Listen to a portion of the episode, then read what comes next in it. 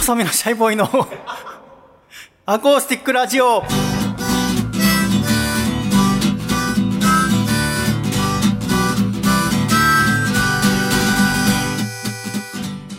シャイ皆様ご無沙汰しております。細身のシャイボーイ佐藤孝義です。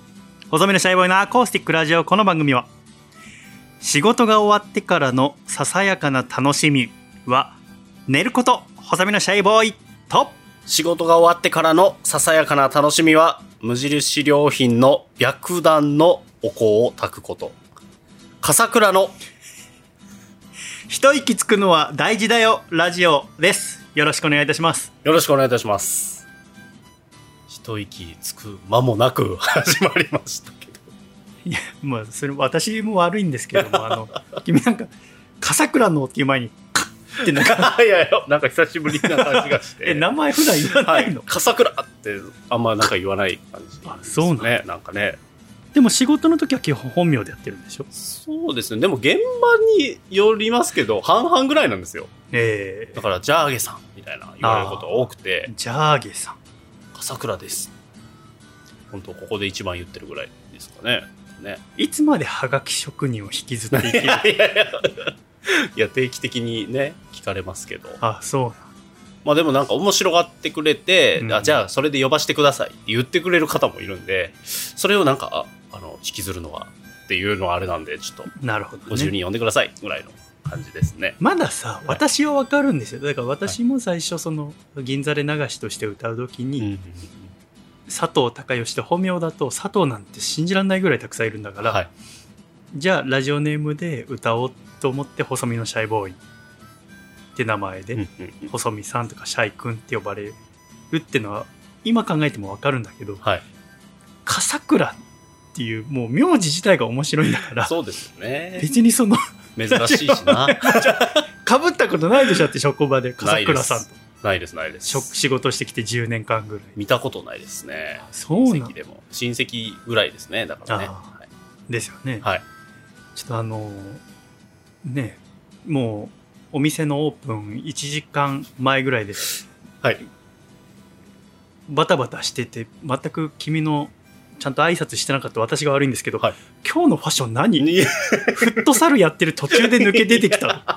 なんかユニフォームの上にジャケット、流行ってるんですよ、今。ええそうなの？ゲームシャツって言って、ユニフォームと、うん。あの、スラックス合わせたりとか、今ね、古着屋行ったらわかるんですけど、とんでもない値段で、確かに。昔の、だから僕らが小学生時代とかのユニフォームが、めちゃくちゃ高い。もう3、4万だから売ってて、あ、これは、あの、すごい安いやつなんですけど、なんかメルカリで見つけた。3、4千円で買ったんですけど、何のユニフォームなんですか？これベルギー代表の、サッカはい、あの、デブライネというー7うー番ん。の、えー選手。名前だけ聞いたことございます、はい。この数字の7っていうのに書いてある。しっかりしたレプリカユニフォームそうです、このベルギーの。の上からジャケットそうです、ジね。ャケットまだ暑いでしょ？暑かったです。はい。でもやっぱそっかおしゃれする人ってはい。暑い時に服着て寒い時に薄着するもんそうですね。っていうのどと、やっぱ冷房があるじゃないですか。うんなんで、外では僕これ脱いでるんですよ。持ちながら。もうだからもううむき出しのゲームシャツ、ユニフォームいやだからやっぱで浅草を歩いてきましたね。なんで？あでもこれ流行ってんだ、はい外国の方にちょっと見られましたね。でしょ。おーみたいな。えどこで流行ってんの？それスポーツデポの社員とかの中で流行ってんのは分かいるけ、ど。やあの、服好きの間で、特にあの、古着好きの若者とか、まあ僕ぐらいの世代までですかね。まあちょっとそうなんだ。40代とかなるとね、またちょっとあれなんですけど、あ違う。20代、な30代。30代はまあまあいますね、一定数。はい。いや知りませんでしたうん今ふっと顔上げたらそうなんですよ。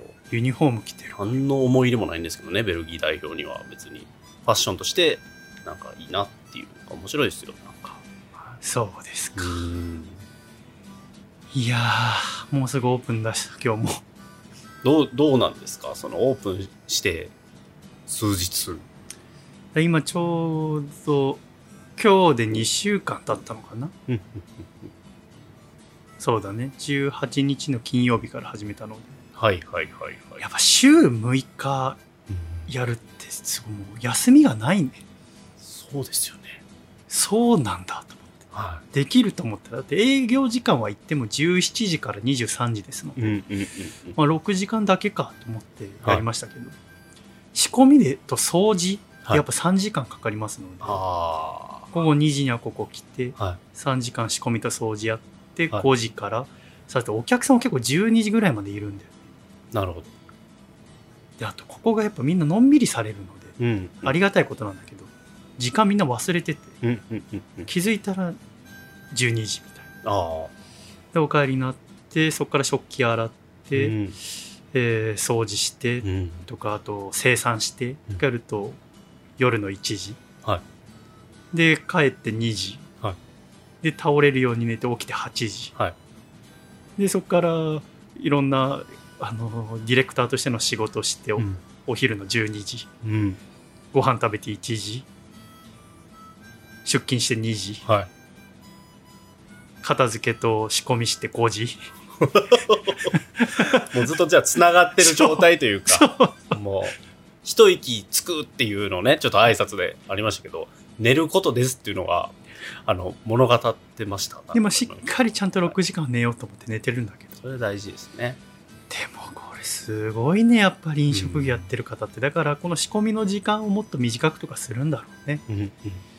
でもやっぱこれ以上短くできる気がしないかな、うん。フルーツジュースの材料買ってきたり、はいはい氷バーって氷をすごく丁寧に仕込むから、はい。うん。氷一つ一つ大きい1貫目っていう氷からカットしてそのグお店のグラスに合った大きさに用意するんだけど。氷もやっぱそんなたくさんあらかじめ買っておけないから、うん。その日その日で仕込んで。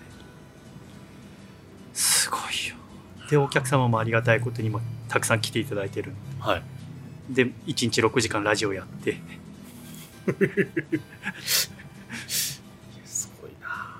まあお客さんいない時間もあるんだけどね一切いない時間もあってああ、ええ。その時間とかは一人でいるんだけど、うんうんうんでもそのお店を2週間やってみて分かったのはその、バーの学校通っててで先生に教えていただいたのは普通のバーのお客さんの滞在時間は大抵30分から1時間。うん。うんうんうん。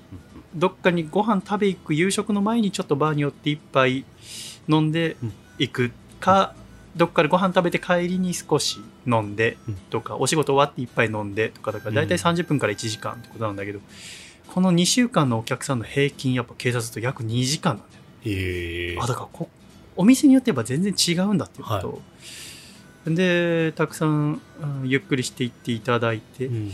でここはそのお酒以外の飲み物がたくさん置いてるから、うんうんそうすると要は仕込みが倍になるというかそうん。のはいはい。在庫の確認がより多くなるうん。ってなるとねやっぱやってみてはすごい手間がかかる店なんだ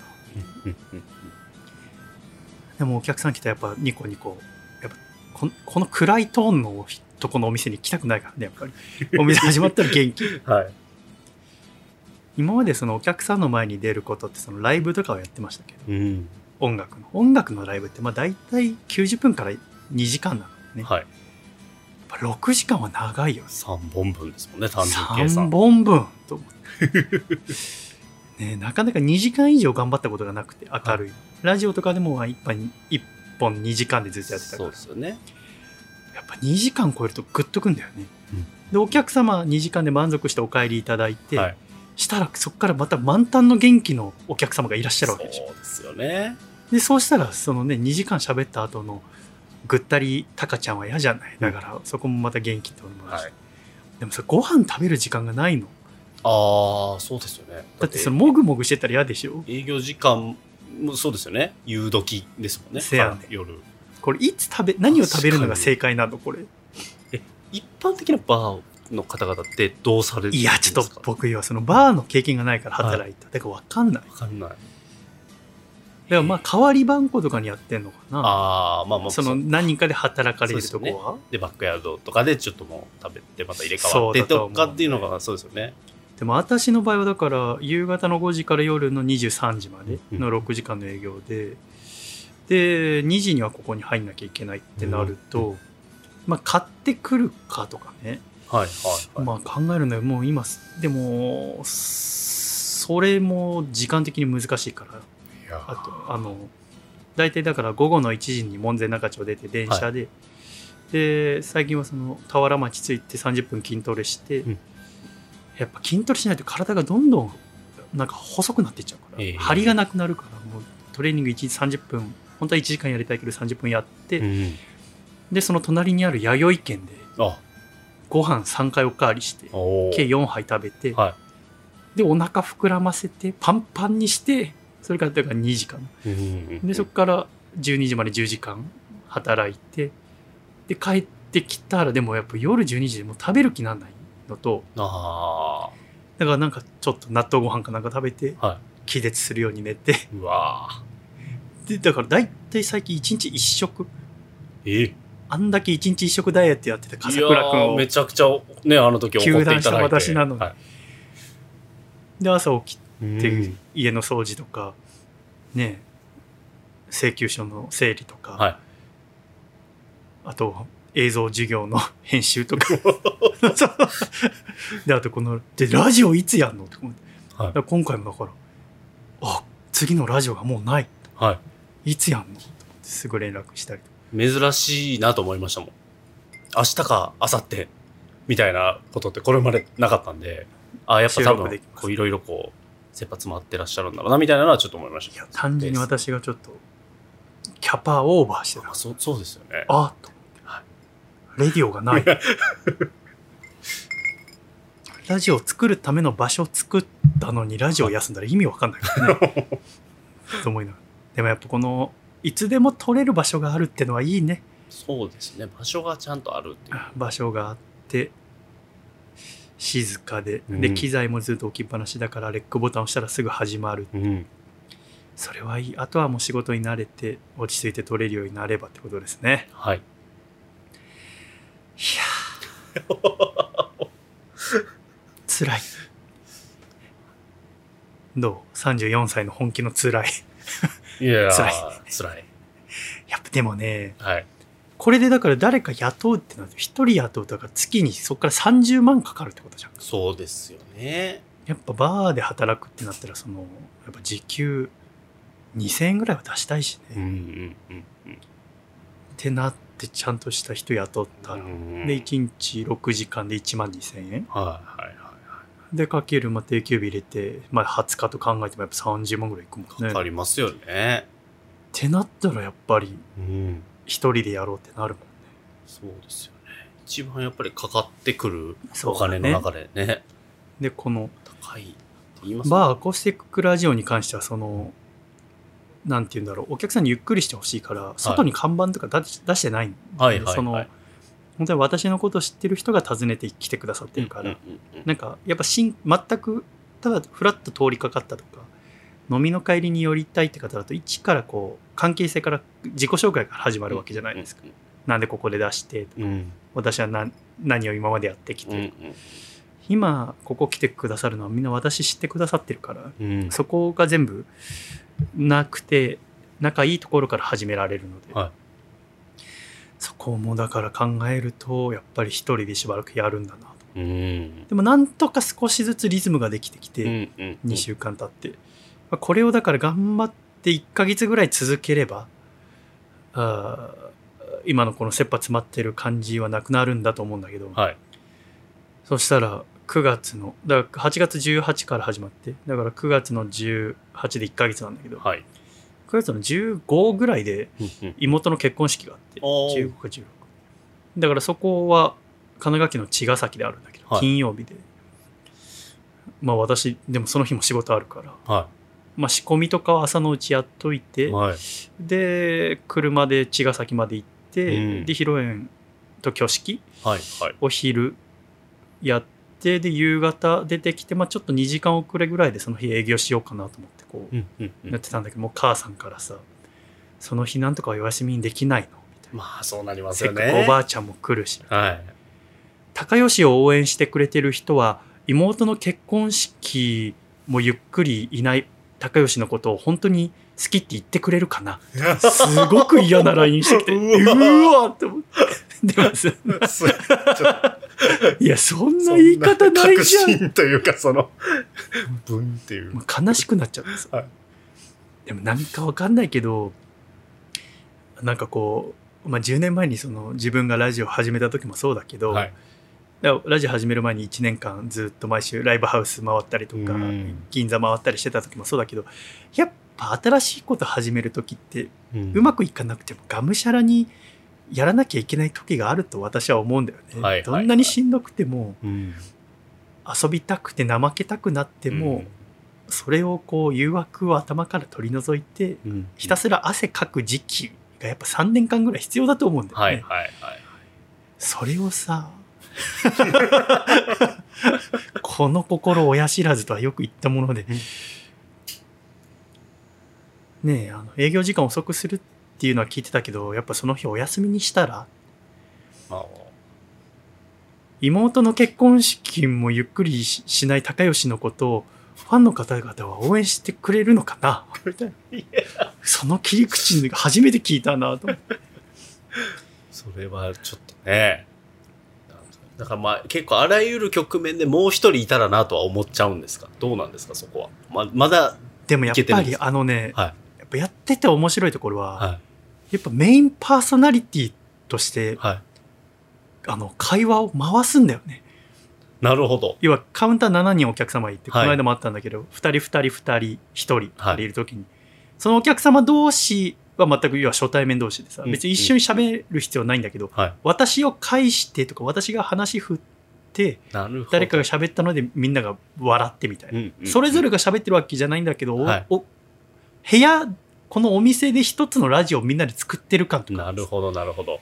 あれあの感覚はねすごい面白いんだよね本当にもう、じゃあ司会者っていうことですよね。そのいわゆるテテレビの司会者横で別に喋んないじゃないですか。タレント同士いきなり。うんそうだねでも、振ってとか。まああくまでお客様同士が主役だから、と。2ん。人で来てるならまあ2人で喋っててたまに私に話しかけていただいてる私から喋ったり、うんっていうのでいいんだけどたまになんかこうみんなで一つの会話をする時が訪れるの急にでそれが面白い。10分15分で終わってまたおのおの喋ったりとかへっていうことになるんだけどあの瞬間が毎日1回か2回あるんだよね。ラジオをする瞬間が。ー ラジオだって。ラジオ。だ思う瞬間が。はあその瞬間とかはやっぱりちょっと洗い物の手止めてとか、はい。その時入ってるオーダーをスッと終わらせてうん。喋ったりとか。それもずっと続くわけじゃないっていうのが分かってるから。へえ、面で白い。笑って帰っていただく。はい。あこれはなかなか面白いな、うんうんうんうん。でもなんていうのかなあのーその営業中は全然我慢ない。だから営業中は完全にもう体が空いてる状態っていうかそのはい時間として空いてるんだけど、やっぱ飛び込み営業とかがある飛び込み営業。あの、れはい。冷蔵庫必要じゃありませんか？とかあ要は仕込みしてる時にコンコンって。はいはいはい。あとはい電話での営業、こういうの置かせてもらえませんか？みたいなことですよね。最初は全部ちゃんと聞いてたんだけど、はその新鮮でさい。はい。だけどやっぱそれを全部聞いてるとどんどん後ろの方に響いてきちゃって掃除が終わんないとか仕込みが終わんないとか。はい。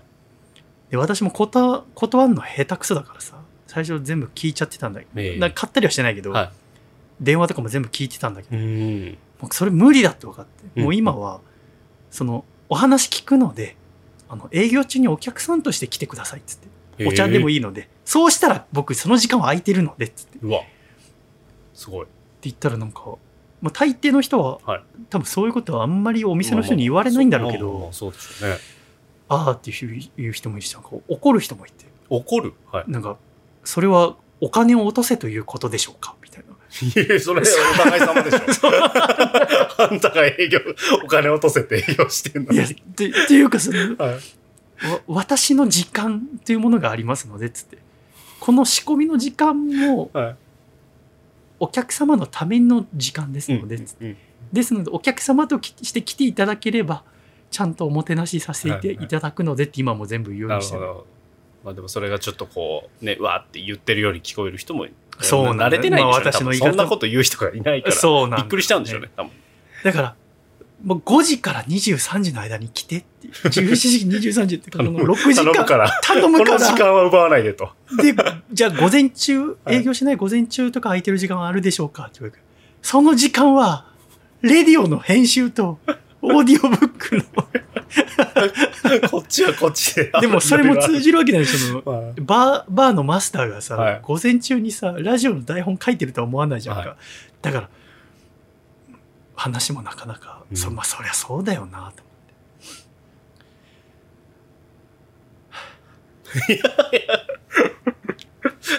シンプルため息です。っていうのはね、まあ、き でも基本的には、まあ、愚痴を言い出したらいろいろけど、基本はすごい楽しい。まあ楽しいんでしょうね、なんかね。すごいはすごい感じるというか。でもなんか、あの、Google マップに、にレビューを書いてくださって、あ、ありますね。はい。でも書いちゃうとバレちゃうから。でもまあまだ、はい。まあ、あのね、アメリカ人のお客様ってイタリア人のお客様とか来てるんだけど、それはえ日本人のお客様が紹介というか連れてきたいって言ってはい連れてきてる感じ。自主的にというよりは紹介があってそうそうフラッと。歩いてって入ることはないから、このはいお店に関しては。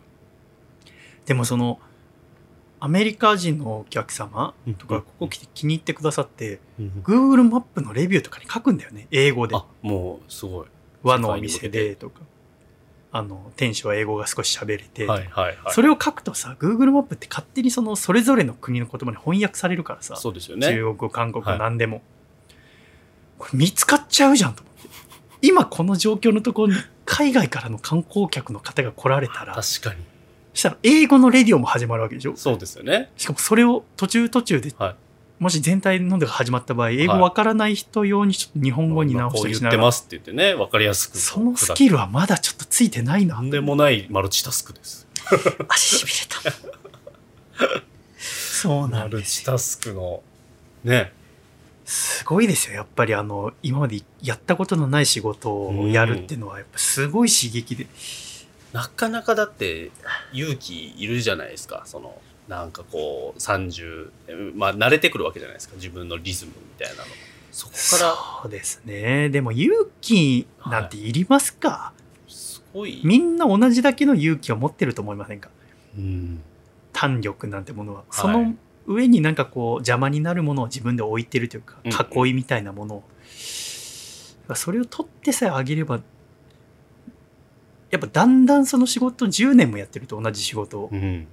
なん何週かしたなって思うことありませんか？ありますね。もちろんね、新しいし、その中での新しい仕事もありますけど、うんやっぱどっかでその自分の囲いみたいなものを取ってうん新しいことをやった方が楽しいんじゃないかなって私は思うんですけどね。うんやっぱ結構相談もしていただいて、その今まで飲食店とかやってなかったのに、なんでやったんですかとか、なるほど。自分も要は作家としての夢があるんですがとか、独立してみたいんですがとか、うん。どうやったら勇気が出ますか？うん。でも勇気なんてないよね。だってシャイだっつってんだからさ。でもやっぱりさ、なんかいろんな人の伝記とか読んでもさ、うん楽しそうな人ってなんかこう新しいことをやった人な気がするんですけどね。はいはいはい。何なんですかねこの人間の自分をやっぱ守るってういう、ん安全装置みたいなもんなのかね。まあ、本能的にはあるんじゃないですか。一個、縄張りじゃないですけど、でもさ、そ土地の良い縄張りができていくわけじゃないですか。確かにね。でもさ、その結果なんかこう刺激がないとかさ、同じ毎日の、あれで、でなんか楽しみ求めてテレビとか YouTube とかスマホ触ってるうちに、あっという間に1年みたいのはさ。それはそれでまた新しい悩みになるじゃないですか。はでもね、新しいことやった結果がこの愚痴をつらつら言い続けるラジオになるわけですからね。どうかと思いますよ、確かにね。い。いや、でもね、これが続くわけじゃないですから。これまた 1, 一年経ってきたら、こんな、まだ愚痴言ってるわけじゃないですよね、多分ね。まあね、そんなわけはないですよ。いやー、怖いですよ、これが。とか言って。なんか、どの立場かわかんないですけど。怖いや、僕はちょっと。とでも、その新しいことやってる、まあ、まあ自分もね、やっていかないととは思うんですけど、やってる、そのね、細見さんを見てきた身としては、ちょっとワクワクしてるんですよ。この、なんていうか、はぁって言ってる、がいや姿を見て、僕は笑っちゃったじゃないですか、さっき。一番最初に顔を見たときに。で、多分何回か見てるから、そうなんですよ私、僕は、切か羽詰まっ観察してるんで。出た。はい。いや、でも、楽しみですよね。これから。いやー本当ですよね店もそうですし、慣れてきてどういうラジオになるかも楽しみですし、僕は。はい。でやっぱそのオープンした時でも、うんしっかりお店の内装とかやって、うん。お酒とかお茶とかジュースとかも揃えて、うん。で最後にこのよ壺庭ってちっちゃな庭、うん。最後までやってたんだけどあのメダカを置きたくてはい。あのビオトープっていうかこうメダカがいてかあの水草があってみたいな、うん。ブクブク入れなくてもそこに一つの生態系が成り立ってるみたいなさ、うん。うん。ビオトープを置きたいと思ってでも結構急であの鉢を買ったのがオープンするもう3日前とかでさはいはいはい。届いたのが、うんでその前に砂利敷いたりとか、植物入れたりしてたのもあるんだけど、で水を作って水張ってで水草入れて、はい。で2日ぐらいでメダカを買いに行ったのよはい。本当は1週間ぐらい置かなきゃいけないのその水を作らないとあ、なるほどなるほど。環境づくりというか。なんだけど、まあ2日ぐらいで、まあ、メダカならまあまあ強いかと思って、はい、うん。そのまま入れちゃったのよ。はいはいメダカ買ってきて、はい。8匹。大人の。はい。でそれでそうやったら3日目？そこから3日後に1匹死んで、え？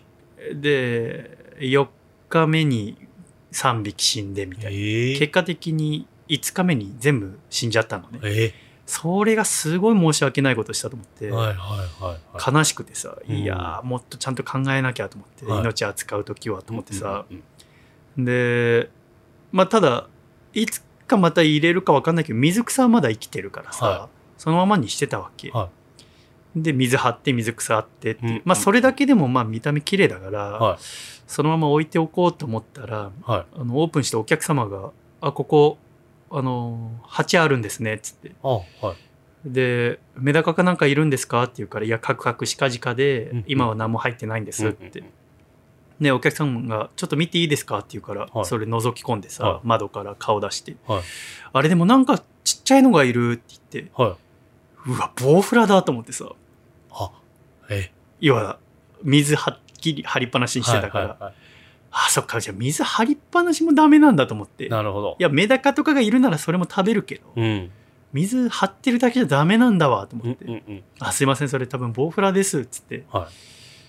あの後でちゃんとしますのでとお客さんに言ったら、うん。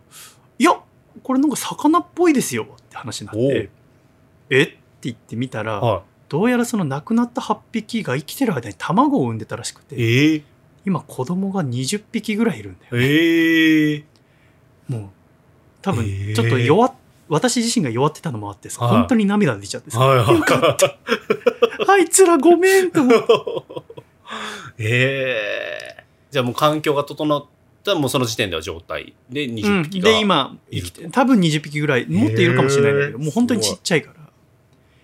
でそこにはさ大人のみあのメダカとか入れちゃいけない、まあ、子供生まれたら別々にしないと大人が食べちゃうから。あ、そうなんですね。うちにはもう大人いないからさ、まあ、そのまま育てようと思って、うん。でそう思ったらもっと水草ちゃんとしたあの上に浮かぶのはホテアオイっていううん。水草が有名なんだけど、ここの近所の家の前道路沿いにホテアオイをたくさん育ててる家があってさ発泡スチロールに水張って、まあ、メダカもいるんだけど、はすごい立派だなと思って、うん。まあ、うち太陽光があんま当たんないのもあったけど、うん。あんま育てらんなかったからどうやったらこんなに立派になるのかなと思って、うん。思いながらいつもその家の前通ってたらたまたまご主人70歳ぐらいの方かな、がはい。その世話してる時に僕自転車で通りかかって、うん。でご挨拶していつもここ通ってる時この立派なホテイアオイ見てたんですけど、うん。どうやったらこんなに元気になるんですか？って聞いたら、うん。まあ、基本やっぱ太陽光だって話と、うん。まあ、あと水替えはそんな必要とは思わないけど、根っこ伸びすぎたら切るとかとかうん。みたいな、あそんな欲しいならあげるよっつってたくさんもらったわけ、ええ。あありがとうございますっつってじゃあこれを持ってってって言われてさ、うんうん大人のメダカ10匹いただいてさおお。うー でもさそれをさ、はい。今うちにある鉢に入れるわけにはいかないわけ、ね。食べちゃうから。うんうん。いや大丈夫です。あのうち今稚魚なんで、うんうん。食べちゃうんで大丈夫ですって。はホテアオイだけいただければ十分ですって言ったんだけど、いううや持ってきにいいじゃんって。もう下町浅草のおじさんよ。で慌てて鉢買ってさ、うん。今もう鉢2つ。にホテアオイ乗せて。すごいわ下町のおじいさんは。すごいですね。チャキチャキだから。いや。持ってけ。っ。ていう今オープンして2週間ですね。うん。来週は明るい話します。今週も最後までお聞きください。誠にありがとうございましたまた来週笑顔でお会いしましょう。ではいくぞ。123シャイ。さよなら。